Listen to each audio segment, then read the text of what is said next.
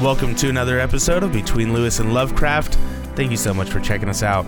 This show is all about learning more about the authors that have inspired us and diving into the stories that they not only created, but lived as well.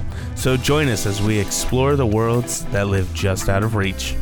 Gothic, melancholy, dark, emotional. No, we're not talking about my teenage years, though that does seem to describe them pretty well. This episode is about Tim Burton. Today we talk about the movies that seem just so adequate for this dreary and darkening time of the year, and we're joined with Paul Waterman from Guys Read 2 and one of the owners of the Book Nook.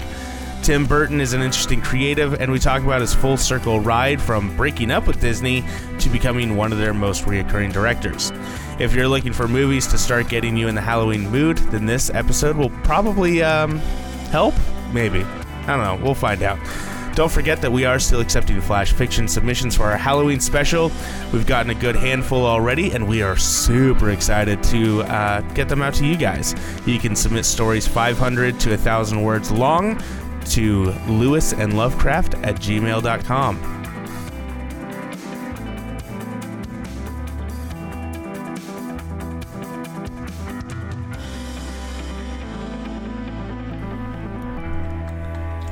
I just I just elbowed Amy in her knee.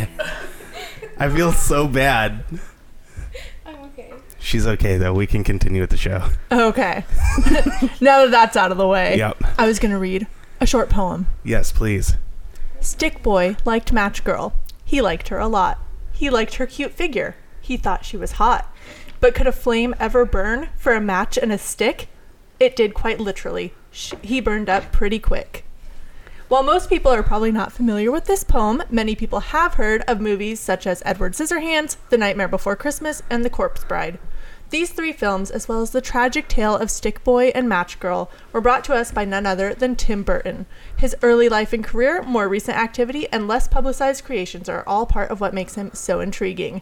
So that is both the intro to our episode and an excerpt from my expository speech that I did for high school nine years ago. You gave an actual speech I gave an actual speech on about Tim Burton Tim Burton talking about some matchstick that burned up because he, yeah, a stick because because he fell in love with a match. Yeah.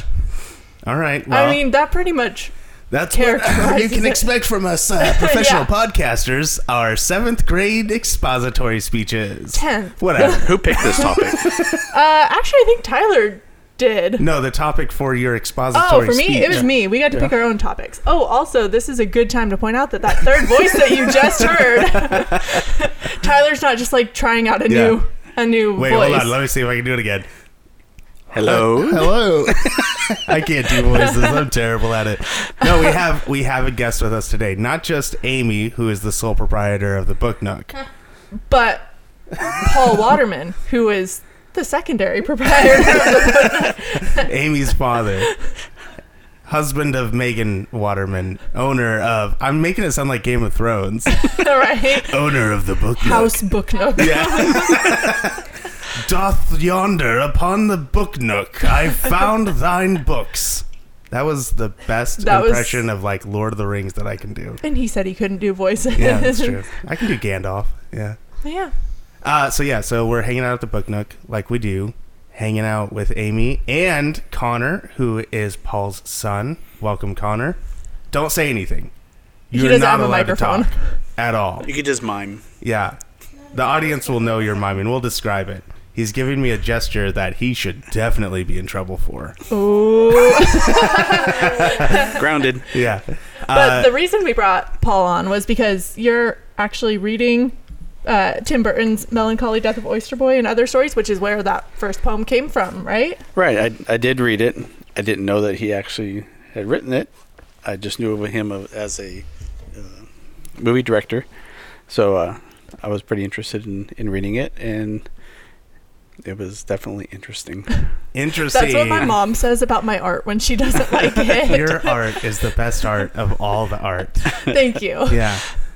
Um, interesting is the right word, I think, for uh, basically this entire episode. Yeah. For for how I feel about Tim Burton about Tim Burton. Yeah. and his work. So I guess that because obviously the fact that I did a speech on him in high school indicates that I like him. But yeah. Do you still like him as much as you did in high school? Mm, I mean, yeah, I think I feel the same way. Yeah. I'm not wearing any like Jack from Nightmare Before Christmas pins anymore, but Anymore? that's uh did you in high school? oh yeah. Were- Um, did you like go as like the the girls, like the Corpse Bride or anything like that? Corpse Bride came out probably what when you were a freshman, Um, I don't- I can't remember what year two it was. thousand five. Two thou- Phew. Jeez, no, I was 10 in 2005. What? You were that young? I didn't realize you. Were that young. Oh, now I feel weird. no, Corpse Bride did not come out when I was in high school. Okay, I, I it came out when I was in high school, so I just naturally assumed that someone who's six years younger than me was also in high school at the same time. I mean, I skipped one grade, but not that many Yeah. times. Uh, Um, but yeah, so I guess what I got to ask you two is how do you feel about Tim Burton? Paul, how about you take it? I enjoy his movies. I would say he's not. Uh, I'm not like super crazy about him, but I don't have a negative or like a real negative feeling about him. Yeah. I'm, I'm a little more concerned about him now after reading the, the book, the poems. But uh, but no, I mean, I his movies are you know they're they're quirky, they're dark. You know, I I enjoy it. I appreciate the you know what he's trying to, to convey. But um, I to me, it's kind of like. Oh, that was good, and move on. I, I, I don't really think about it much afterwards, you know. Yeah, yeah. So that, that's kind of where I stand with, with Tim Burton. I like how you're concerned about him after reading the poems and not after seeing the movies. Yeah, my, my, I was always, you know, the thing I was one. There's sometimes there's some authors and so forth that can, you know, they can tell a story, and some of them are like, no, that really wasn't me. I just I'm just you know good at being creative and making it up. And then there's some that actually really pull a lot from their history. And so I was kind of you know curious about how much of this is really how he's really feeling and or how he really felt versus I'm just being creative and, and making this up. Yeah. Make want to make you feel like I felt this way. Sure. So I'm kind of curious to see really what his uh, years were like. Yeah, and and for me, it's it's interesting because I I think I started to realize more doing the research on him, the very little research I did, is how much he didn't do for the movies that I give give him credit for, um, and and we can go into that in a little bit, but. I you know I thought he was producing, writing, directing, animating, and and he he grabs p- bits and pieces of those for each movie, but he's never the one doing all of it all the time. you can't animate a whole movie all by yourself, though. Disney has thousands of animators working on one film. True, but uh, from what Well- I was reading, he he did do a lot of animation work. Yeah, but it's his Yeah. it's his artistic Style. overall you know direction that Yeah. you know that he lends to those movies. So to answer the question, I don't like Tim Burton, or at least uh, I don't like how much other people like Tim Burton. Mm, that's why you don't like him. Yeah, He's, he's I'm a hip, hip. I'm a hipster, 100, percent and so I'm like, no, he's too mainstream. No, but I seriously like, especially watching the movies as we watch them and, and knowing about the other movies. There are things that I really like. There are movies that I really like, but there's certain things that I especially recently have started to realize about his work that I'm like, nope, don't like that, and I think it's super hyped. So. I, w- I would definitely say, as per our conversation before we started recording, K-pop is way better than Tim Burton. well, his music is not great, but the K-pop production is way better than than Tim Burton. Gross. Whoa! There's- what if Tim Burton did a Yeah. K-pop video?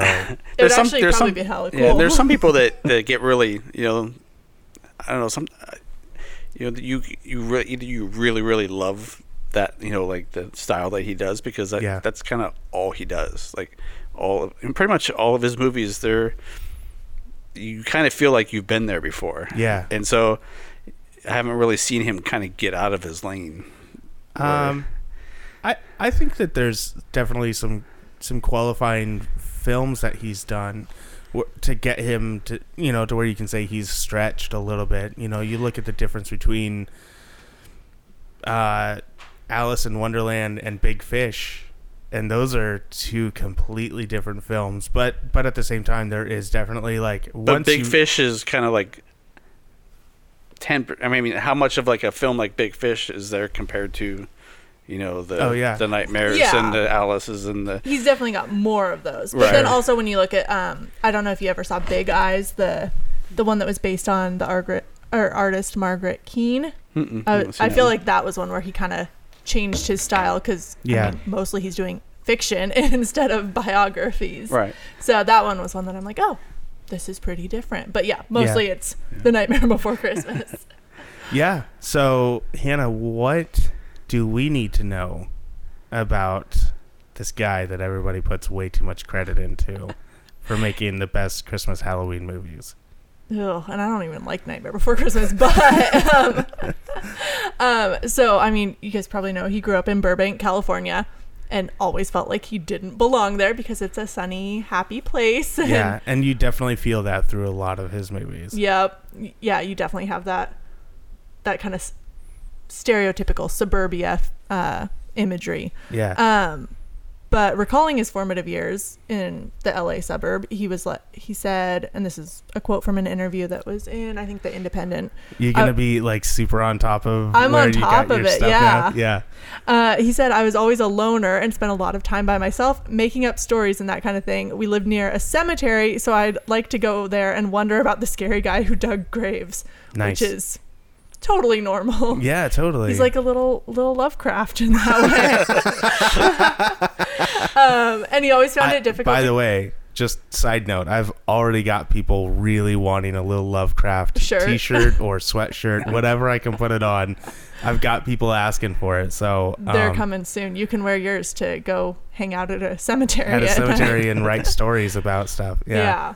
So But yeah, so Burton was always a, a loner, and I thought one interesting thing in a different interview that he said, um, he never considered himself weird. right. It was other people who were like, "Dude, you're not normal." Yeah. And they told him it enough that he was like, "Oh, maybe I am not normal." Yeah, well, and again, that comes out in his films a lot. Like, look at Edward Scissorhands in the parody of like Suburbia, and the same thing with uh, a little bit in Beetlejuice and and some of the other stuff of like this this gleaming, you know, shiny paradise in conjunction with these dark characters. And what are the ones that you're attracted to? Not the gleaming, shiny California suburbia.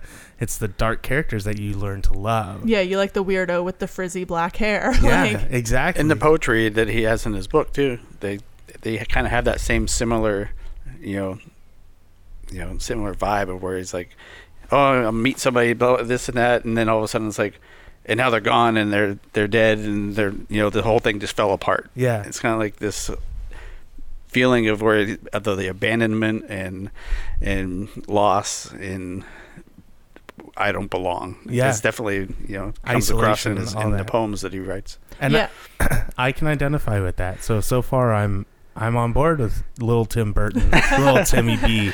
Well, and um, back to the the poetry a little bit. A lot of those characters come from his original like series of shorts, The World of Stain Boy, and the whole premise of that is that Stain Boy is sent by the police to go out and round up weirdos and bring them back. What is this is that you're so talking about? What is this this Stain, story? Stain Boy, it's a he did these shorts. They were all like five minutes animated. Was Like cartoon animated Yeah, or like claymation animated? cartoon animated. okay. Um, and so they were just like these really, really short episodes. But then a lot of those characters from that he used in the poetry book. Mhm. And then also he revived some of them later for his animated or claymation. So I I know we're probably getting ahead of ourselves, but at what point did he do Stain Boy? I think Stain Boy was like, oh, that was really early in his career. Um, So like while he's working as a as a apprentice for Disney, while he's in college, while he strikes out on his own after Disney.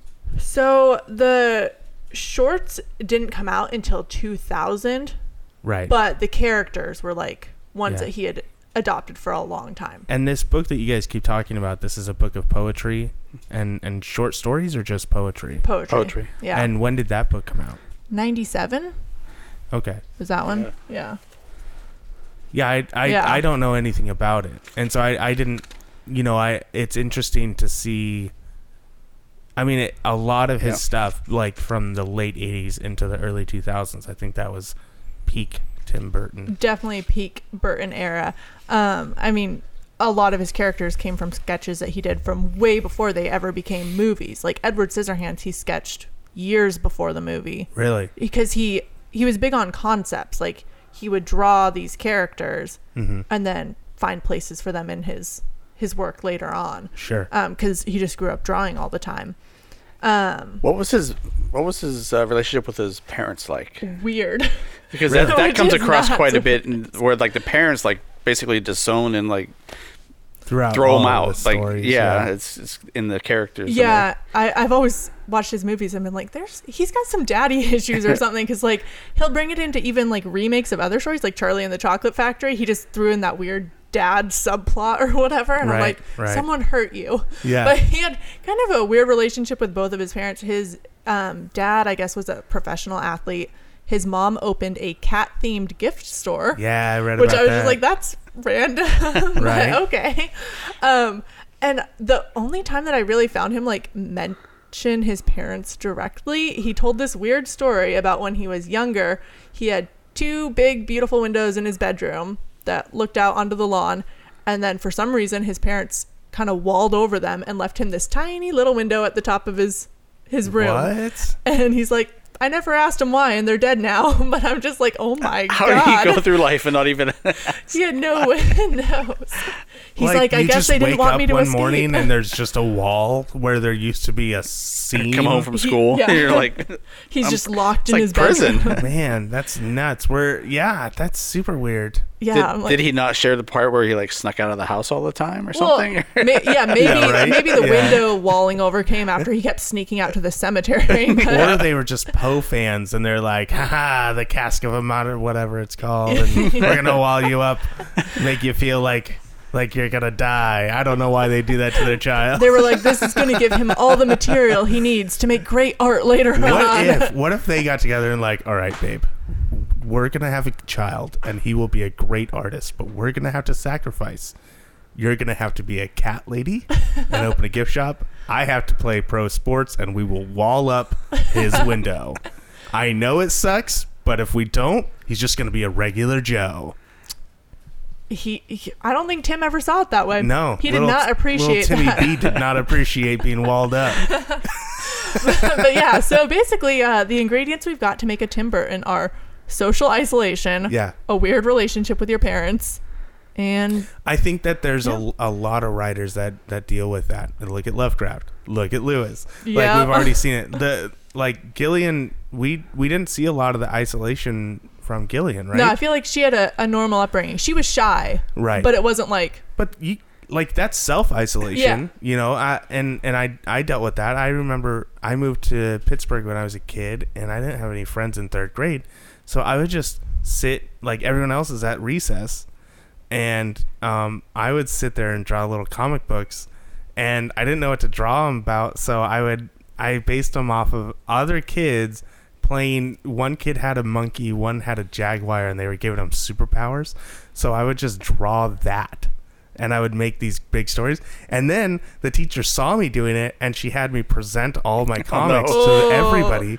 and i made like one friend out of it and the rest of the people were like yeah tyler's weird see you basically were Tim Burton with people telling you Yeah. Tyler's weird. yeah seriously i get it i understand it it so like i'm i'm on his i'm on his side right now Um, but yeah, so oh, the other thing was he was an average student, which again solidifies my theory that if you're a good student, you're going nowhere in life.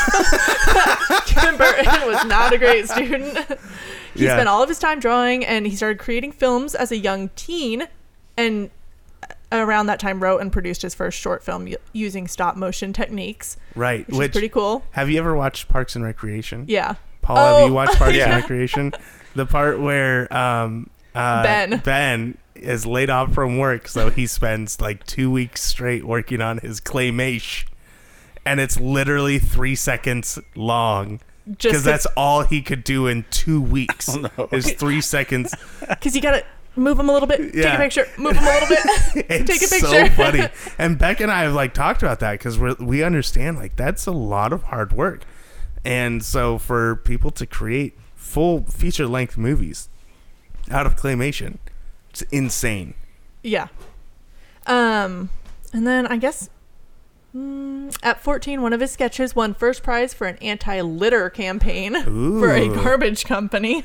Nice. Um, and then yeah, that was that was about it for his young childhood. Um, Is that all the way through high school, young childhood? yeah, through high school. Um, as far as college went, he went to Cal, like Cal Arts, I think it's called. Hmm. Um, and when he was there, I think he made uh, a little animation, and that kind of got him in with Disney. And he was working as one of the animators on The Fox and the Hound, and was bored out of his mind because with animation, obviously, it all has to fit the same look. Right. You've got all these hundreds of animators, Yeah. you know, doing one little picture at a time, and that didn't jive well with him. Um, he's obviously got his own style. yeah. Um, so yeah, it that was never going to be a, a long term thing for him. Um, and shortly after that, he made Frankenweenie. right. Well, he made Vincent too. I don't know if you saw that one. It was like a tribute to Vincent No. Price. Um, but Frankenweenie was the first one that like he did for Disney. Yeah. And I I totally get like um when you have a vision in your head of how you things think she thinks wow, I can't talk. Think things should be. Or you've been working on sketches and, and you've started to really come up with your own style. Having to do somebody else's style and, you know, monotony put into that, you really start to reject that as okay, this is what I'm going to do. And you really want to break off on your own. I, I can see how that style specifically came out of kind of a, a rebellion against what he had been taught at Disney as an apprentice. I was, I was saying what he's done. I can't even imagine him sitting down and drawing Fox and the Hound. Right. I mean, that's like so totally the opposite end of the spectrum of Yeah. You know his style. I, I mean, know, career wise, it makes sense. You have to start somewhere. Like working on a Disney film is the dream for so many artists. But Yeah. for him, he's just like, nope, this is not my style. Yeah. Creatives are so sensitive. So Yeah, they are. probably wasn't digging Yeah, that. we are. Tyler says knowingly. yeah. but yeah, so um, did you want to talk about Frank and Frankenweenie? I Oh. only saw the the the adaptation of it by Tim Burton. I never saw the original. Oh, you saw the the new one? Yeah. Is- like okay. the 2012 Claymation one. Yeah. Yeah. So I saw the original short. I think I at one point saw the 2012 one too. I just thought of a shirt idea. I want to do a picture of Tim Burton, and it's like, babe, check out my claymation. yes, I will wear the crap Yeah. out of that Yeah. one. But yeah, so the original Frankenweenie was not claymation. It Right. was live action, and it starred the kid from the Neverending Story. Really? I was rewatching it today, and I'm like, that kid looks so familiar. And then I looked it up, and I'm like, oh my gosh, he's actually a big deal. Don't you love Google and how nothing is a mystery anymore? It has made my life so much better. But Frankenweenie came out in 1984, obviously an homage to Frankenstein, Right. but with a dog. Yeah. uh, partially inspired by Tim Burton losing his dog Yeah. when he was a kid. Uh, I guess he likes to work through his issues in film. Well, yes, and I, I, yeah, I think that anybody does, but I think that there's more to be said of how he approaches death, right, and morbidity in that he approaches it from a zone of comfort, right, and so like again, haven't seen the original, so I have no idea if the stories are the same or not, but in in the remake that I watched, you know, it's about a kid who uses the science and all of that to bring his dog back and starts to realize that he can't have this dog after it's already dead and it's coming to terms with that.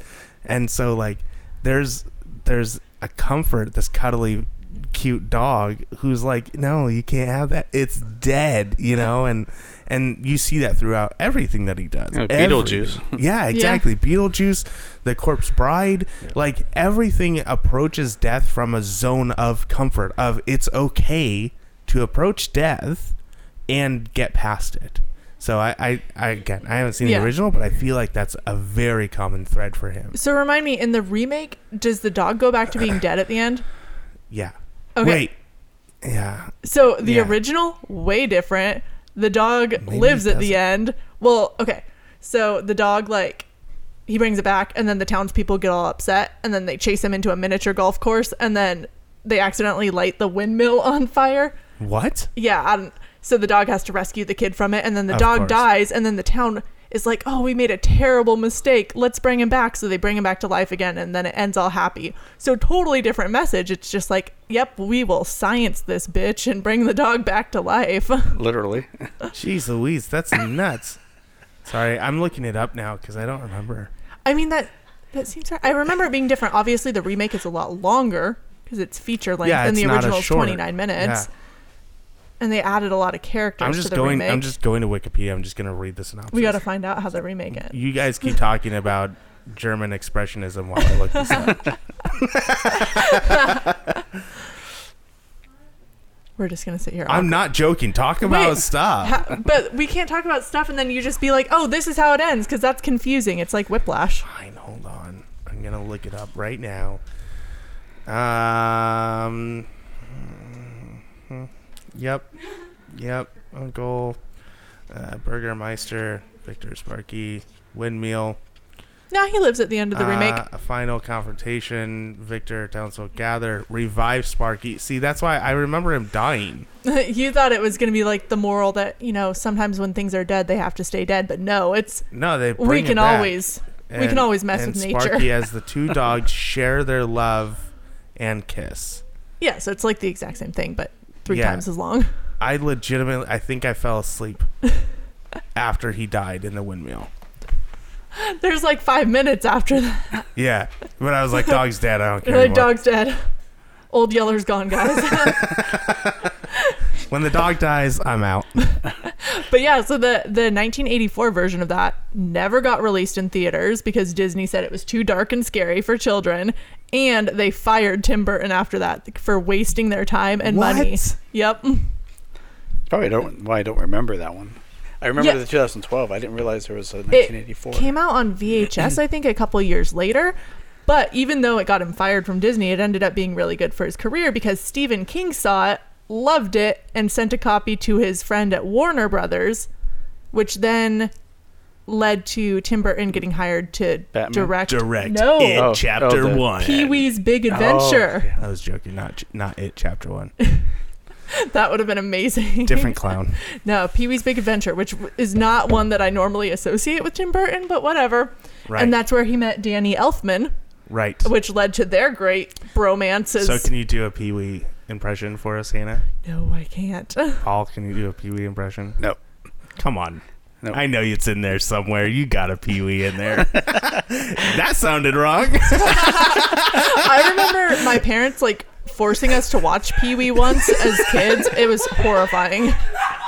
Hannah liked that joke. Or not Hannah. Amy. Amy, liked that joke.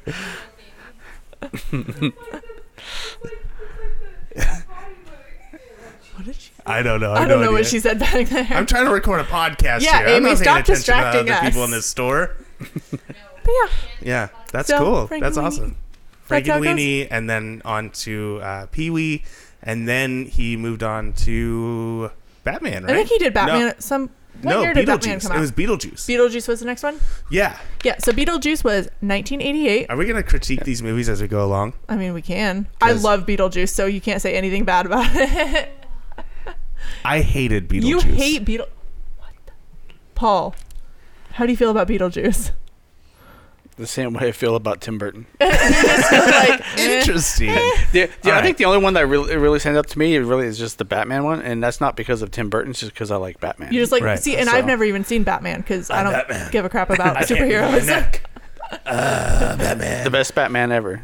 What? No. Okay. Yes. Okay. First of all, no. Uh, second of all, let Sorry. me explain why. I'm Tyler not a George fan of- Clooney doesn't count. He's got bad nipples. Of course he counts. The- He's got a bat card, a bat credit card. He's got a line of credit through Gotham Bank under the Batman name. Batman card. George Clooney's the best Batman. oh, hot takes. So, moral of this episode: G- Beetlejuice sucks. George Clooney's the best Batman. No, uh, no, I don't like Beetlejuice because there's not enough Beetlejuice in Beetlejuice. Ooh. Yeah. Okay, well, unpopular opinion. I don't like Michael Keaton that much. Really? Did you like the Beetlejuice character? I was okay with it, but my favorite parts of Beetlejuice had more to do with like Winona Ryder and Being all of that. super e girl, super a emo, 1980s girl, 80s e girl. having like ghosts adopt her because her Right. real parents suck. Suck. Yeah, I like that part better than do you Beetlejuice. like do you like how at the end her parents are the ones that are living up in the attic yes, and the regular the ghost people are the ones living downstairs? her parents have like relinquished all responsibility by the end of that movie. They're Yeah. just like, "Yep, you dead people raise our Oh, child." looks like she got an A on her test. Now let's have Woo! these ghosts possess her and make her fly around. Ah!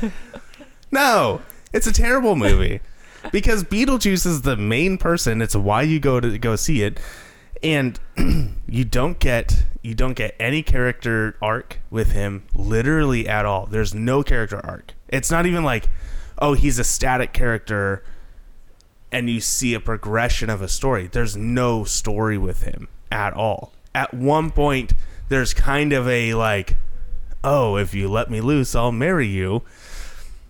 But that's BS. It was just a He's reason- basically a prop. yeah, he is a prop. That's exactly right. And so, like, what I liked about Beetlejuice, the character, is that I think he opened up um, room for things like the genie from Aladdin. You have an actor who's doing a character but knows they're doing the character and we know that they know that they're doing a character and they get to have fun with it so you get william robin robin williams william robbins robin williams to play the genie and we all know it's just Robin Williams, and they put a blue cartoon for his voice, right? And they just let him do his thing. And it's the same thing with Deadpool and Ryan Reynolds. We all know it's just Ryan Reynolds, but he's playing a character, and that allows him to do whatever he wants. And I think that's exactly what we get with Beetlejuice. But the story wasn't there to allow for there to be, and, and I'm not even like, I don't even want there to be, I don't want him to be good in the end, but to see a change in his character to create an arc. Like, like even if there was like something in the story of he's already done these terrible things and then he goes and and rectifies it and does it and goes back because he finds out maybe he really loves this little 14 year old girl that he's gonna marry. Or these people he's learned that they're really good people and they remind him of someone in in whatever past he had even though they are literally the dumbest people in the entire world. I'm just alec baldwin and uh, geena davis in this movie are dumb people they are, yeah, they're not with it. They have not embraced their their ghostliness. Yeah. So Uh, that was that was my whole sermon on why I hated it because I expected more. And Tell you me why wanted you lo- Beetlejuice to be the main character yeah. just because it's called Beetlejuice. And he's the most interesting character of the movie. It's not just that he's like the name is on there. He's super interesting. I want to know more. And he's barely he barely has 15 minutes of screen time. Does he really? Yeah. It's nuts. Yeah, I What, think hap- I- what, what happens in the rest of the movie? Uh, they don't know how They to be try to ghosts, solve their own problems. And then the the living people are re, it's remodeling a home. It's like watching It's like ship a scary money sell pit. it or flip it or whatever. yeah. The House Hunters International. also, how did the that's what house it's go like. back to the way it was before at the end? Did you notice They- that in the they- final scene? They made it that the the the regular people put it back the way it was They- supposed to be. But like they tore everything down. I was just like, wow, that was an extreme reversion back to the the original house after you like took out everything that was in it. I guess, but you know, Got that ugly wallpaper back up. yeah. Well, they only steamed it off. uh, why did you like it so much? Why would you say you love that movie? I think that's kind of like I think it embodies a lot of Tim Burton's early character. Sure. It's got like I don't know the Beetlejuice himself, like when he turns into that snake thing and stuff. It's got those very Burton-esque qualities. Um, the sand snake monster thing. Yeah. It's just like all of his best early works in one. yeah. And then it even has that cameo from uh, Jack from Nightmare Before Christmas, like 20 years or 10 years before that movie came out. I didn't see that. Where's that at? It's when uh, Beetlejuice pops up as the carousel. The very top of it is Jack's skull. Really? Yeah. Oh, okay, cool. yeah, That is so I'm cool. just like, oh, it's got a lot of those like early influences going on. Yeah. I like it from that standpoint. Love Winona Ryder in anything. yeah. So I like that. Um, yeah, I just and I like live action Tim Burton better than cartoon Tim Burton. Interesting. So Paul, what what did, did you said? You, he just goes same as meh. same as Tim Burton. Interesting, right? Yeah. What Uh, What do you think of it though? More specifically, what So- makes it interesting and not great? I think I didn't really get into the the, the characters were so goofy. Yeah. You know, to me, it was it was kind of more slapsticky than than what I would think of with a Tim Burton movie, and so I that that's not really my kind of comedy, my kind of movie. Right. Not So- horror comedy. Yeah. Well, and It- and it almost feels like a, a parody of a Poltergeist movie. Yeah. Of like Poltergeist the movie. Yeah. like it feels like he watched that movie and went, "What if the Poltergeist was just a douchebag messing with people?" Like that's what it feels like almost. I can see that. Yeah. It was originally meant to be a lot scarier too. Was it? Yeah, like the original writer made Beetlejuice like way more murderous and sociopathic and stuff, and then Tim Burton was like, no. that nah, probably would have been more interesting. Probably. but less less comedy. So he didn't Yeah. like that vision. Hired a new guy to come in and rewrite it and make Beetlejuice more like sleazy car salesman type yeah. ghost. Which you definitely get. yeah. 100%. I mean, he literally is molesting Geena Davis the second he meets her. Yeah. And it's like, all right, is this going somewhere? we going to see any progression in, in this person at all? No, he's. Nope, we're just gonna send him back down to Dead World. Yeah, it's nuts. Uh, I don't know. Uh, I was disappointed.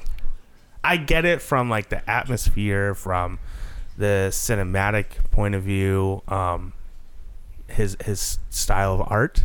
I think it was great. But I'm a story guy. Yeah, you want more character development Yeah. in your ghost movies. I do. well, maybe. Uh, actually, no, I don't think we're gonna get any character development here. But Edward Scissorhands, two years later. Yeah, um, I actually like that one a lot more. Ha- I didn't get to watch it during this this movie marathon last couple of weeks, but I have watched it and I liked it more because there's mystery to it. So it's not just like here's this weird guy that cuts people's on accident and he's the like there's something that you're figuring out the whole time and then when it when it does come out because I don't want to spoil it there might be people who haven't seen it and I In the 29 years it's been out. I don't know um well, there's new people made every day. Right? There are. I, I, I don't want to say what I like about a movie is the mystery and then spoil the mystery. So I liked it because I did feel like there was way more character. Yeah, they give Yeah. him a backstory and Yeah. stuff. And like, so yeah, I loved it. Yeah. And I thought it, it played more on that, you know, suburbia versus dark uh, identity a lot more than his other stuff. So I, I, I get that. It was more of lot a sympathetic character too, where he Yeah. was he was kind of the different kid again, you know, than you know not normal, kind of stood out, Mhm. you know, secluded. yeah. Uh, so you know, you it, sometimes you, you kind of root for those type of characters, so it gives you something to, to look forward to at the end of the movie. Yeah, Yeah. absolutely. like he grew up entirely isolated from everything and that made him more innocent and human than the people who actually like grew up in society Yeah. they were the monsters Yeah, exactly. And it again, like I, I, I think that there's a lot of parody in his in his humor, right? And so like you replace if you take like a, a scary movie cover like Hellraiser, you can very easily replace the Hellraiser character with Edward Scissorhands. Nightmare on Elm Street. Yeah, and that becomes that character, the way that they look fits perfectly. So he's taking this idea of like this monster type character and going, what if they were real though? What if they were genuine and innocent and they didn't choose to be a monster? And it's almost this parody of like monster movies and slashers and stuff, you know? And and so I I really I love I love that idea. I love approaching something in an original way, um, not just telling a new version of Snow White over and over and over again, yeah which is what's been happening for the last decade. i think you got a bone to pick with someone there Next episode, Snow White in all the incarnations. But yeah, um, yeah, Edward Scissorhands. That's probably my my favorite Burton movie. yeah. Yeah. Okay. Just, I I, I totally understand. I feel like it's very original, like as far as because you see a lot of repetitiveness in his movies. I think Edward Scissorhands kind of stands alone very well. Yeah. It kind of encapsulates a lot of the best relationships that he has going on. It's got Johnny Depp in his first Burton appearance. yeah. It's got Danny Elfman. Kind of all the the stars aligned for that movie. Right. right. And yeah, I think it it has stood the test of time better Mm. than some of the other ones. and that would make us move on to The the other Halloween best Halloween movie ever that stood the test of time. Oh. It gets worse and worse every year. Uh. Not worse as in like a bad movie, but people are drawn to it more and more. Nightmare Before Christmas. That's it. 93. Yeah. 1993. Do you like Nightmare Before Christmas? You do not like No, Nightmare and Before Christmas. I've always wanted to because it's so the stereotypical like emo kid movie and Yeah. I I mean I wore the button and stuff and Mhm. it's got skeletons and it's creepy and it's Christmas but I don't like it that much. I don't like what don't you like about it? I don't think Tim Burton does well when he's like writing the music and stuff. I Mm. don't I don't like the songs in it. They don't seem I don't know. I don't know what makes a good like musical song, but you know it when you hear it. and I don't love the Nightmare Before Christmas songs. Do you What about Tim Burton as a romance writer? Hmm. I mean, he does star-crossed lovers well and like Edward Scissorhands and stuff. Yeah. Um I think he's got a weird fetish. With Dead ki- with dead, dead chicks people. and Helen I mean, Carter. who doesn't? no, um, yeah, I don't, I don't know. Yeah. I think that I only like it because when I was a kid, uh, it came out, and my parents were like, "No, you're not allowed to watch this. It's it's devil stuff." There are a few movies like that, and then I, when I got older, I watched it because I was old enough to be like, "I'm gonna sneak around your back and watch this." uh, and by that time, they were divorced, and they didn't care as much. So uh, I watched it, and I watched that and a few other movies that I had been like always had my eye on. Uh, Little Nemo. You guys ever watch that one? It was like an animated movie. Kid goes to dreamland, and Ooze gets let go, let go, and he has to fight it. And my mom just thought anime was just evil. Well, I mean, she's not wrong, but well, okay, we're gonna have to have an episode on anime, and um, and so I watched it.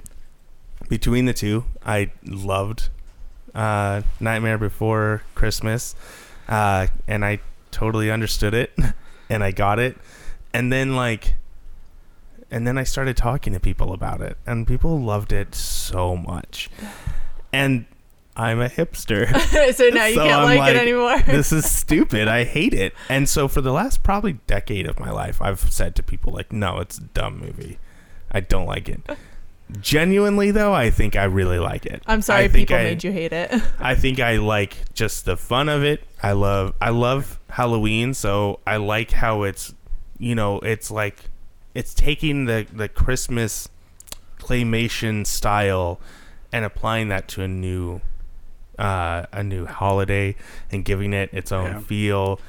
I think it's where we see um, his style of macabre really come to light in in the humor of it and and that approaching of you know darkness and death but it's a subject we can talk about i like the songs well, related to the songs, and I rewatched it today, and Oh. I actually like wrote down what the f this is a kids movie after Right. one of the songs. right Um, it's the one that those three little kids sing Mhm. about kidnapping Santa Claus. yeah I brought up the lyrics. One part of it is literally kidnap the Sandy Claus, tie him in a bag, throw him in the ocean, then see if he is sad. The whole song is just about ways to kill Santa. I was like, Yeah. so I, I understand why your parents didn't Not- want you to watch didn't, it. I didn't say this is a good kids movie. I just said I, as a 30 year old man, can finally admit that I like this movie. No, it's definitely a kids movie though, because I was watching like a DVD that we recorded from the Disney Channel. It had a couple like commercial snippets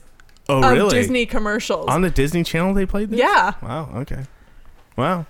I mean, I know it was a Disney movie, so that I guess that makes sense. yeah. but- Disney reconciled with Tim Burton after Frankie. Yeah. Well, Yeah. because they realized, oh, wait, he's good. yeah.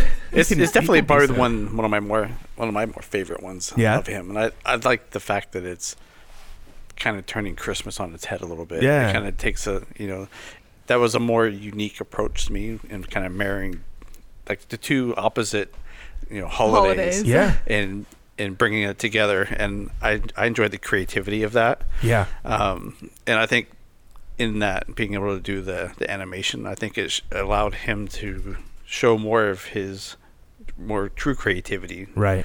In it, I think that's what I enjoyed the most about that. Nice. Yeah. And and I think he's like I said, I think that it's really the finally the the breakout for me to see from him. I think he, it was all leading up to that. Well, hopefully people will stop liking it so much that you can like it again. I agree. There was an entire section at Spirit Halloween store that was just all Nightmare Before Christmas. That's upsetting. And like you walk into the Disney store, Nightmare Before Christmas. You walk by the high school and there's like a group of teenage girls who are like got the beanie with the skeleton on and sh- they're like, "Yo, I'm emo." And I'm like, "Ah, you don't understand. Yeah. Just wait till life actually gets hard." and you're not allowed to just like put thick eyeliner on to deal with your yeah. problems. I'm not allowed to wear it. You can't either. So chronologically, next comes Sleepy Hollow. right. Did you watch that one? Yeah. I, I like, I like it. I loved it. Really? I okay, you love love Sleepy it. Hollow. His eyes lit up. So I watched for it when I was a kid. really. Yeah, and I should not have. I don't understand. At some point, my dad decided I don't care what my son watches. Right before that, night the Nightmare Before Christmas and an animated movie about a little boy who goes to Dreamland were evil.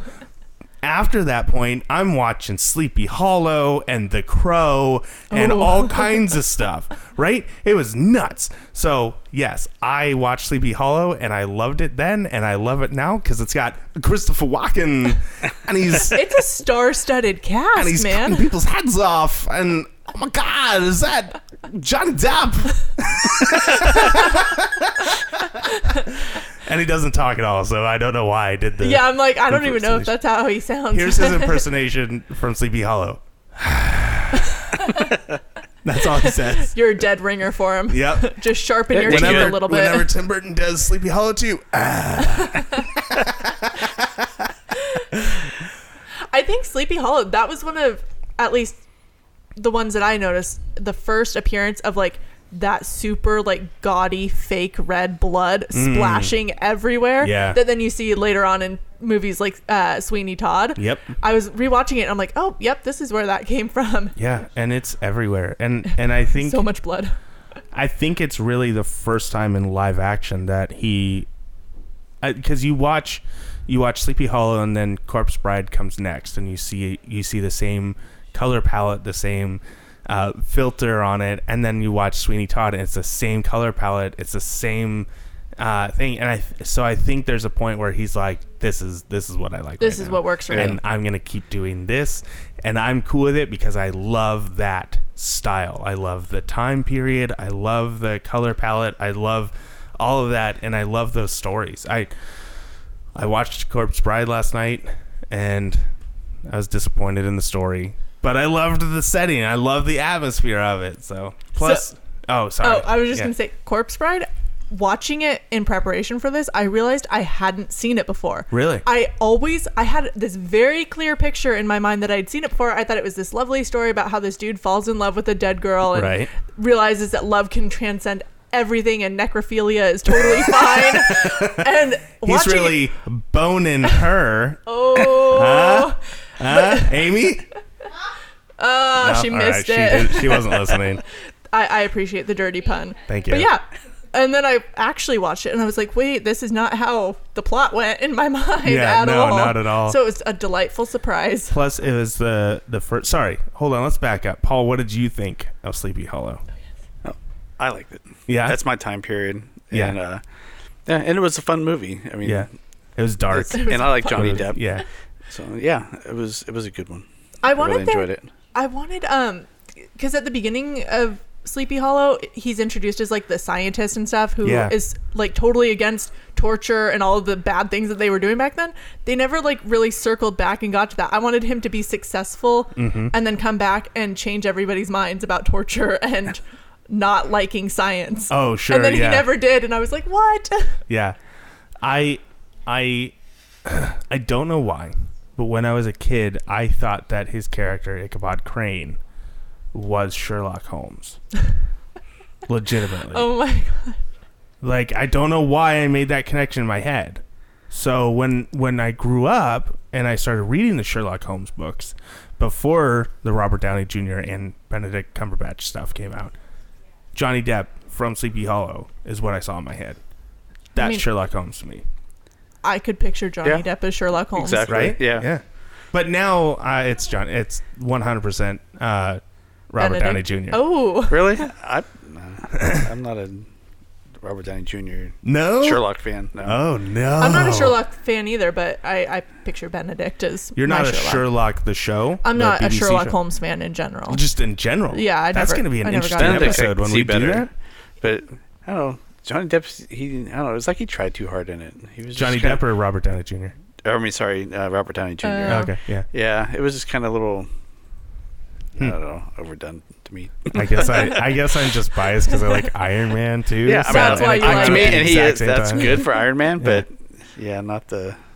Yeah, my dad, my dad had this really stupid theory at one point because in the second, uh, Sherlock Holmes, there's a point when maybe it's the, f- it's one of them. I don't know. Uh, he's wearing women's makeup, and then Yeah. it like gets messed up, and then like there's like a smear on on it or whatever. of He thought it was like lipstick. the Iron Man mask. And no, it looks Oh. kind of Like like, the the Joker? Joker. Oh. Yes, exactly. And my dad's like, "Oh, do you see that? That that's them showing you that the next Joker is going to be played by Robert Downey Jr." And I'm like, "He's Iron Man. Why would he go from being the greatest Marvel cinematic character to being a DC joke. character that he's just going to have to do like somebody else's version of it because that's the one that they want?" He's like, "Nope." that one scene where he's got makeup on proves that he's the Joker. Your like, dad sounds super fun to watch movies with. uh, he's it's kind of fun in the way of like how many things can you get wrong.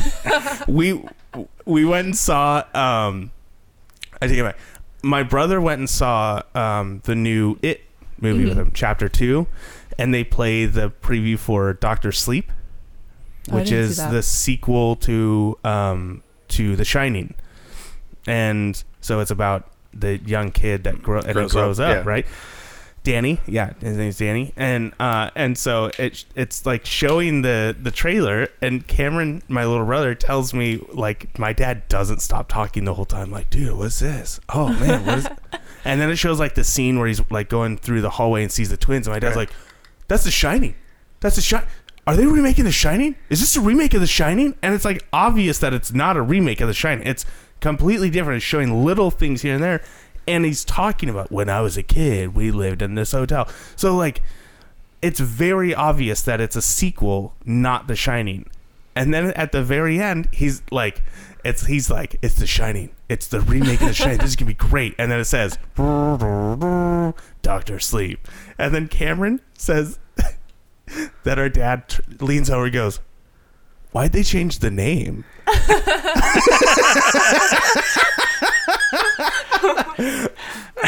like, because it's not The Shining. you fool. Oh man. I take it back. I never want to go see a movie with your dad. oh my uh, gosh. Apologies, Mr. Clausen. yeah. So yeah, uh, I don't We even got way remember off topic what we were there. talking about. Sleepy Hollow. right. From that Paul to- really yeah. likes Sleepy Hollow. Yeah. Tyler really likes Sleepy Hollow. Did you? Did you? You said you do like that one? Yeah, I do like it. Cool. Good entertainment value. So we have one movie That we so all far agree that on. we all agree is a good movie. And then back forward pedaling to the corpse bride. Back forward pedaling. Yeah. Because we kind of ricocheted around there. Uh, so you said you didn't like the corpse bride that much. I I was I I like the aesthetic, I like the style, like everything, but the story was kind of eh, and especially when you go from Nightmare Before Christmas to The Corpse Bride, which it's almost like a spiritual s- sequel sort of thing. Like you go from this to that, and, you know. No, I didn't like it as Mm. much. I didn't hate it. I just was like, whatever. yeah, I was just mad on it. So this is probably where like Tim Burton in general was kind of like, eh. Like I had no desire to watch the movie. Yeah, It just wasn't something that I like. Even the plot, everything, I just wasn't interested in it, and it Yeah. wasn't enough for me to go like, oh, but it's Tim Burton. I really want to go see it, even Yeah. if I'm not really interested in it. I just haven't seen it. So the only the biggest thing that I will say about it is that um, you do get the first really big movie from Laika, I think is what they're called. Oh, like, like a Like down yeah, in Portland, yeah. yeah. This is this is them. They Yeah. they worked with Tim Burton and and did this. And you can definitely, if you like their other stuff, you look back and watch this, and you're like, oh yeah, this is definitely their style. slightly Yeah. off topic too. It's kind of funny. Is uh, mm, not now as I, but a few years ago, I used to run Portland to Coast, Mm-hmm. Yeah, and uh, the Portland to Coast movie documentary that they did. yeah. The team from Laika was one of the teams that they followed in that Oh, movie. really? That's cool. It was pretty funny because they're Yeah. they're like, we signed up for this and we're gonna go out and have some beers and eat some hamburgers and then we're gonna go out running. Yeah. And that was like their training Yeah. for, for this movie. So that that was pretty funny. They seem fun. they did Coraline too, right? yes. They did do Coraline, Yep. and they did Paranorman, which is one of my favorite Halloween movies. Um, even though it's not a Tim Burton one. I don't know if I've seen that. You haven't seen Paranorman? No, Dude, I've seen Coraline. Watch. I think I thought Coraline was a Tim Burton I as know. a child. Right. It was Tim Burton. Um, No, it's Neil yeah. Gaiman, which Well, is no, a Neil Gaiman's not a director. foreshadowing Yeah, he- that's his to story. next episode. yeah. Um, no, but seriously, Paranorman, Halloween, watch it. Yeah. Okay. What's next? What else did he do? Sweeney Todd, 2007. And this is where I'm gonna say this is the end of his good stuff. Yeah, like before, or this is the last of it. This is the I last of it. enjoyed this movie, Okay. but not enough to ever watch it for a third time. I watched it twice, and I was like, "Cool, I've seen this twice." yeah, I I really liked like it. it. I'm never gonna like binge watch it. Yeah. But I mean, I like it. I think it's. I think he does really well when he adapts stuff. Like Yeah. taking a musical, all the music's already written. He's kind of got the plot, and then he can just put his own spin on Kind it. of like Sleepy Hollow. yeah, I mean, there's Yeah. already something there. there's Yeah. already something there, so he can just focus on like making the characters kind of Burton-esque and Yeah. stuff, and the setting and stuff. This is another one where he kind of drains all of the color out of London, Yep. and Except then- for the blood. Except for the blood. If you take all of the color out, then the blood really It shines. really shines. I think that's exactly what the art style was.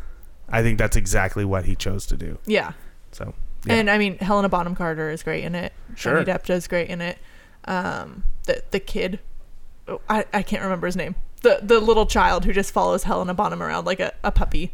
I don't He's remember. he's good. yeah, he, he did a good job. yeah. he did a great job. Yeah. Oh, So, it's got Snape in it. so obviously Hello, ladies. being a total creeper over there. yeah. And Paul, you didn't like it. Uh, not so much. Um, yeah, it it's probably one of the few ones where I actually didn't really care much for the set. Like for it seemed kind of fake to me. I mean, it it, it really it really felt like kind of like a some Like a stage, musical like, yeah, like stage? stage, the stage, like well, I feel like that's such a Tim Burton thing. Like Yeah. ever from since Frankenweenie, where they've got this totally fake cemetery with these prop gravestones and Right. stuff that are all janky, and I, I feel like he embraces the fakeness of Yeah. sets. I, I will say, Yeah. like in Beetlejuice, you you know there's a lot of fake to it, Yeah. but it, it works with the aesthetic of what he's building. So I think I I'm okay with that. Yeah, I don't know. Just for me, for that one, uh, it didn't really, it didn't really click. Yeah. And I'm not much of a musical person either, so Uh, I'll agree with you there. Yeah. so uh, Yeah. I did skim through on the rewatch a few of the musical numbers. I was like, okay, let's just get to the throat slashing. yeah. Well, and that, and that, that was the other thing too. Is it was just kind of like there to me there wasn't like much. Of a, I mean, you kind of knew Yeah. what the plot was, and you know, it was just like He did it have was a- just. It, one good twist there. Yeah. but it was just kind of like hmm, wasn't my favorite. Not a fan. All right. No. And then after that, you got like Charlie and the Chocolate Factory. Which I did not. Alice in Wonderland. He just came out with Dumbo. Um, I'd say his best movies are the ones where you don't even realize that it's a Tim Burton movie, like Big Fish and Big Eyes. oh yeah, of the new ones, Yeah, definitely. Like the those movies are ones where I when I watched them I had no idea. And then it wasn't till later where I was like I was researching him or or someone said it and it was like, "Oh, Big Fish? That was Tim Burton?" Yeah, all right, I can see that, but nope, didn't realize it when I watched it. So I, I think after that, I just kind of lost touch with all of it. yeah, I don't. Do, do you have any theories on like why his newer stuff just isn't as good? Well, he's doing like Alice in Wonderland, like he's doing a Disney. Kind of went more he's doing- mainstream. Yeah, he's doing Disney movies. He's doing those live action remakes. And I don't Yeah. like those in the first place. And I don't think his style necessarily should be the style for all these movies. I think that I don't know. There's a reason why he didn't want to do Fox and the Hound, and now he's Yeah. kind of doing Disney. exactly. That- yeah. I- He's I come think- full circle, but like in a bad way. Yeah. I think that if, if he were to really strike out again and, and focus on doing something that's, you know, an original IP with with his own style in it, I think that he, he could do great. Um, I, I I would like to see I don't know. I'd like to see him do something where it's like he's like, you know what, I'm gonna go back, I'm gonna I'm gonna do another Beetlejuice, I'm gonna do another Nightmare on Elm Street, and I'm gonna do another Before Christmas. another Sleepy Hollow sort of thing. Yeah, like if he if he like made a uh, uh great musical thing and and a great kind of parody scary movie and then like a legitimately like scary kind of not scary movie but like moody mo- melancholy very uh, gothic style that I think he would do great and people would respond well because they're like oh he's he's going back to what he did really well and I think that's the only way that he's he's gonna build his fan base up again. Yeah. Uh, That's just my opinion because he's lost me. So I don't know. I don't know what the fans are like out there. I don't, you know, maybe the e girls are super still into him, but Yeah, we need to conduct a survey. But no, I I, I, I feel like if you're an e girl and you'd like to tell us about no, your just of like thoughts on Tim modern Burton, fans. Young people, do you like Tim Burton? if you're a person who has seen a Tim Burton movie and you have emotions about it, let us know. you can email us at lewisandlovecraft at gmail.com. I'm you not- have a great commercial voice. You think so? Yeah, that was pretty good. Yeah, thank you. I do do podcasting like 90% of my free time, so. He's not are there any uh, uh, directors out there that you think compare to Tim Burton? As far as In aesthetic Style? or- yeah. Mm, I don't think. Man, that's a hard question because I didn't I didn't think about that. I think, with the exception of like Big Fish and like Big Eyes that Yeah. you said, I think most Tim Burton movies, anybody can walk into it not knowing who it is, and like as soon as you see it, you're like Tim that's Burton. Tim Burton movie. Yeah. And like down to the opening credits, which that was something I, I meant to discuss, was like he's so heavy on the opening credits where a lot of movies just kind of start in the action. Yeah. He's got the whole scene setters like Sleepy Hollow. He's got that whole build up with like you see the the last will and testament that turns out to be such a major plot point in the opening sequence. In Sweeney Todd, he's got the meat pies and London and the blood going down into the sewage grates and stuff. He really uses those to set up the whole story basically in a way that a lot of directors don't. Mm. And he also uses he was one of the early um, directors to um, take the the logo for the studios and change them in a way that reflect the movie. Like Edward Scissorhands, he took the 20th Century Fox logo and put snow on it. Mm. In Batman, he did something with it, and like the Warner studio Brothers had Yeah, the they uh, had the- yeah, sign. yeah, had Yeah. that, and I think they pushed back at first, but then he was like, "No, we're gonna do this," and then everybody started doing it Oh, after yeah, that. So that's yeah. one of those things that Tim Burton kind of took and was like, set the standard for it. What about uh, Del Toro? Um, Ah. yeah, Yeah. I, I think so. I, I don't know if I've Pan's watched Labyrinth enough and- of his stuff because I do with know like the creatures and Yeah. stuff. Yeah. and and I do, so I know Pan's Labyrinth. I know Hellboy two, which is the best Hellboy movie, and then um, and then I just watched Scary Stories to Tell in the Dark, and I think as soon as you see a monster, yeah, you know it's Guillermo del Toro. Yeah. But I don't think as just a movie maker, like because he also has like Crimson Peak, which I never saw. Um, I don't think that he necessarily has like a, a style in movie aesthetics where you watch it and you're like the second. Del Toro. Yeah, exactly. Yeah. Whereas I think there are other. I think there are other directors. Tarantino might be kind of a that's a Tarantino movie. Yeah, uh, I was I gonna think you have to watch a little bit longer for that, For like Tar- you the know, second a, someone a starts couple talking, scenes or something. you know. yeah. Yeah. uh, I'd say M Night Shyamalan. Um, even though, and uh, you know what, I'd say Shyamalan took this exact same pe- career trajectory as I do a downward motion with my hand as Tim Burton. In that, you he set himself up so high with expectations from the fan base mm-hmm. that he couldn't live up to them. Maybe got full of himself on a you know on a set or when he wrote it, and he's like, "I'm a genius. Let me just type this in there. I can't do anything wrong." And so he just destroys his career. Peaked in the '90s and early 2000s. Yeah, but but when you watch something from him, you're like, "Oh, this is definitely a Shyamalan style movie." yeah. Um, I think that every director has their signature style, but I, I don't necessarily think that that there's a lot that have such an aesthetic to to them like Burton does. it just punches you in the face. Yeah, whether you like it or not, Yeah. you know it's Tim Burton for the most part. Yeah, I think that's probably a lot of it comes back his pushback on the on the um, you know the movie houses like you know 20th Mm. Century Fox, where a Mhm. lot of the you know directors they may have some style, but they're kind of they kind of do as they're told, you know, Yeah. as they go through. you know, like especially Yeah. the guys that do all the action movies and you know stuff like that, where you know Burton's kind of like. I'm gonna do it my way. Yeah, I'm gonna fire the writer and hire a new Yeah. one if I don't like him. And Yeah. he brings like the same people with him all the time. There's always Danny Elfman, so you've got the musical Yeah. consistency throughout it. You've got a lot of Johnny Depp and Helena Bonham. Yep. Yeah. Yeah. I couldn't. I couldn't really tell you who, who like did all like the Marvel. I, I know there's supposed to be there's like some famous people in there, but like who directed them? yeah. Yeah. Oh, yeah. So Like uh, I can't help Taika anyone here. Waititi. yeah. And his his style is he doesn't really Yeah. have a style. He's but just all, a but if you look at humor all the movies, so- they're all kind of the same, but they've all kind of had different directors. Yeah, I think they and probably have a lot more that's studio the studio influence. doing Right, that. exactly, You know, that's that's their producer who's like, "This is what you're going to do." Yeah, we Yeah. can't just change. change Listen, a you're in comic. charge, but I'm in charge, Yeah. and the mouse is in charge. and China is in charge. yeah, that's true. yeah. So, um, yeah, do you have anything else to share to make us like Tim Burton more? no, I I love him because of the misunderstood loner child thing. Right. He's probably gotten way too big for his britches now, and Mm. all of that stuff. But no, I like I like his art. I like his drawings. Yeah. I like, yeah. I fell in love with him mostly when I went to the the MoMA exhibit.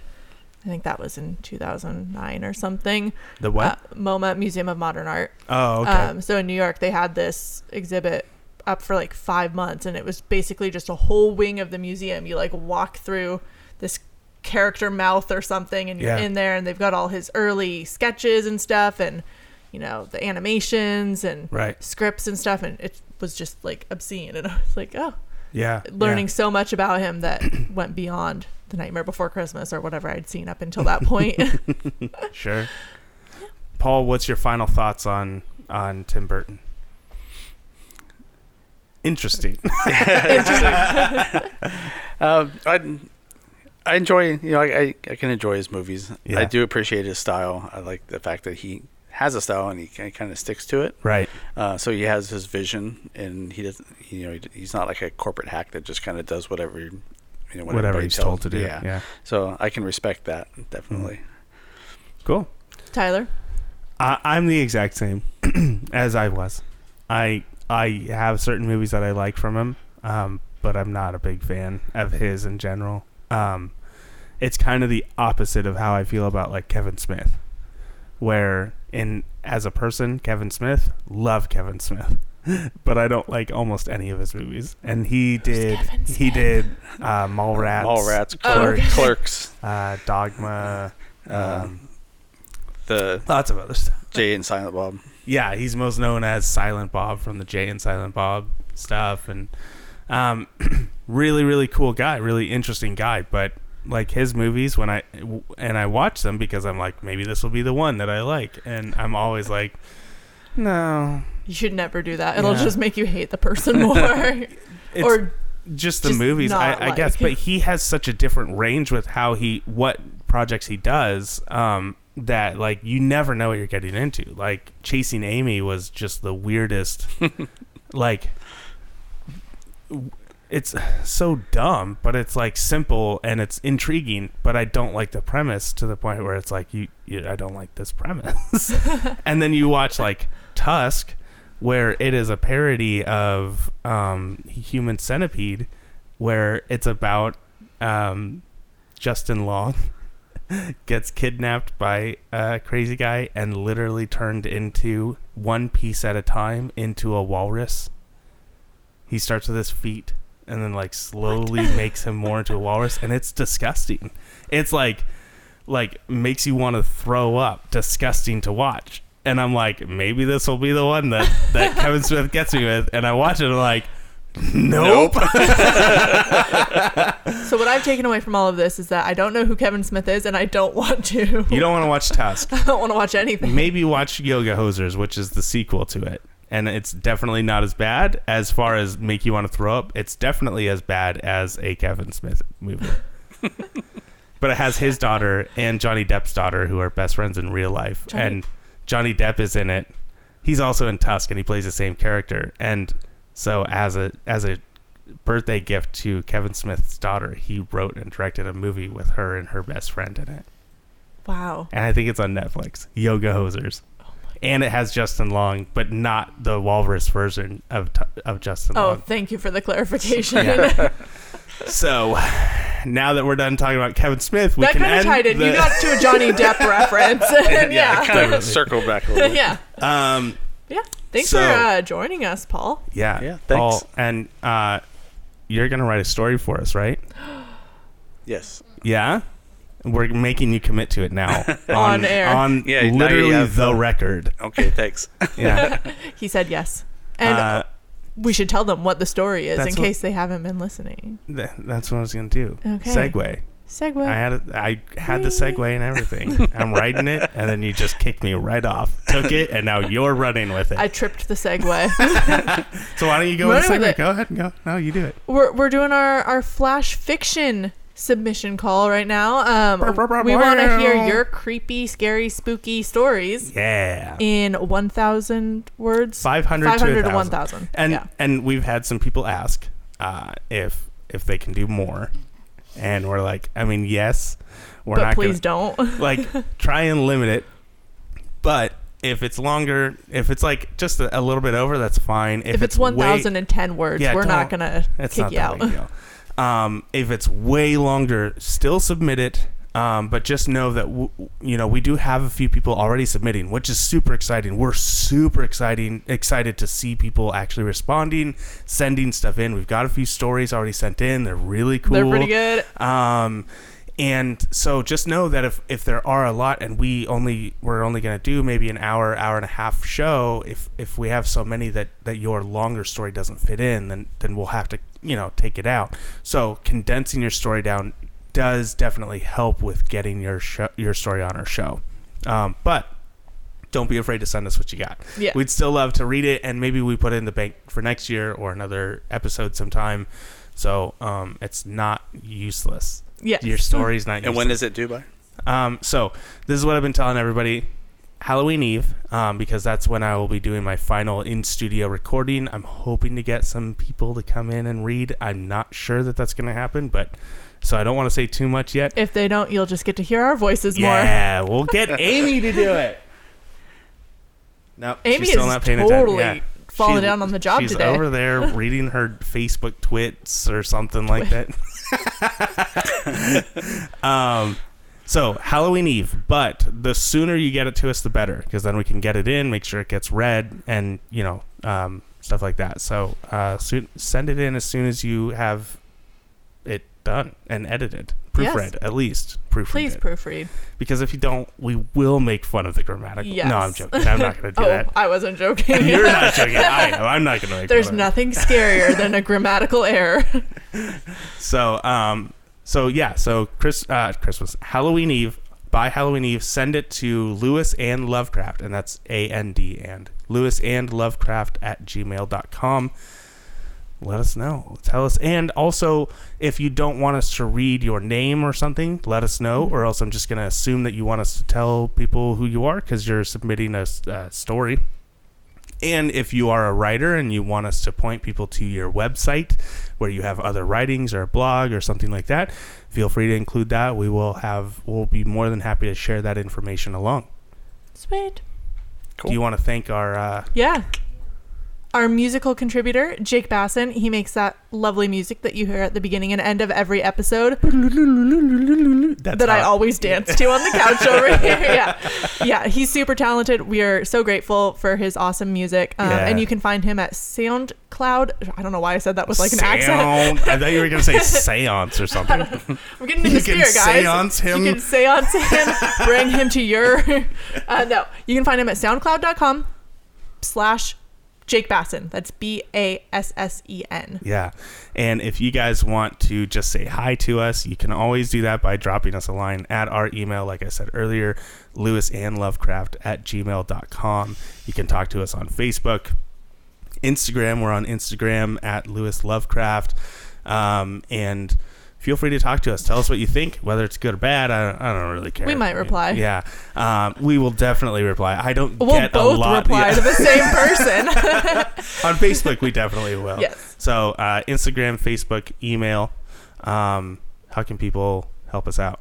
um, you can always help support us by subscribing. Mhm. That's a biggie. yeah, Um, review us, rate and review us, and especially on iTunes because everyone tells me that that's the one that counts. So that I mean, yeah, that one helps a lot um, because it's somehow like the biggest analytic sort of provider for that. And we do have a new review. We've got three reviews now. Oh my god, the first two were so nice. apparently the apparently our someone's brother recommended us to them so they Aw. were so yeah that's pretty cool. So if you're listening both brother of the person and the person themselves thank you thank you thank you. Yeah, and uh, the brother did the right thing and told a friend. that's the way to do it right there. So you can subscribe to us and let us know that you're listening to our show and that always helps. Um, but yeah telling a friend 100% is the best way to help us out. And uh, it's like that pay it forward movie where the kid tells three people Oh my or does three good things and then immediately dies um, Was that so- like the last Haley Joel Osment Yeah. movie? yeah yeah and so i'm not saying you're gonna die after you tell three people So just tell two people, I guess, is what we're saying. don't say that tell four people. Tell four. I am, yeah, immediately tell a fourth and break the chain. tell twins at the same time. Uh, Paul, do you have anything you want to plug at all? Yeah. The Book Nook? Yeah. Thanks. Uh, Come thanks for man. coming down and, and recording in the in the bookstore. Thanks for It's letting fun. us. Yeah. Yeah. Yeah. Really enjoy it. I'm glad you guys enjoy it. We enjoy it. We do. Yeah. It's always nice to be here. So remember, if you're, I don't know how to do an outro anymore. I, I, if you're looking for someone to get rid of other humans in your house, like your roommates, just call us Lewis and Lovecraft. Lewis and Lovecraft. Lewis and Lovecraft.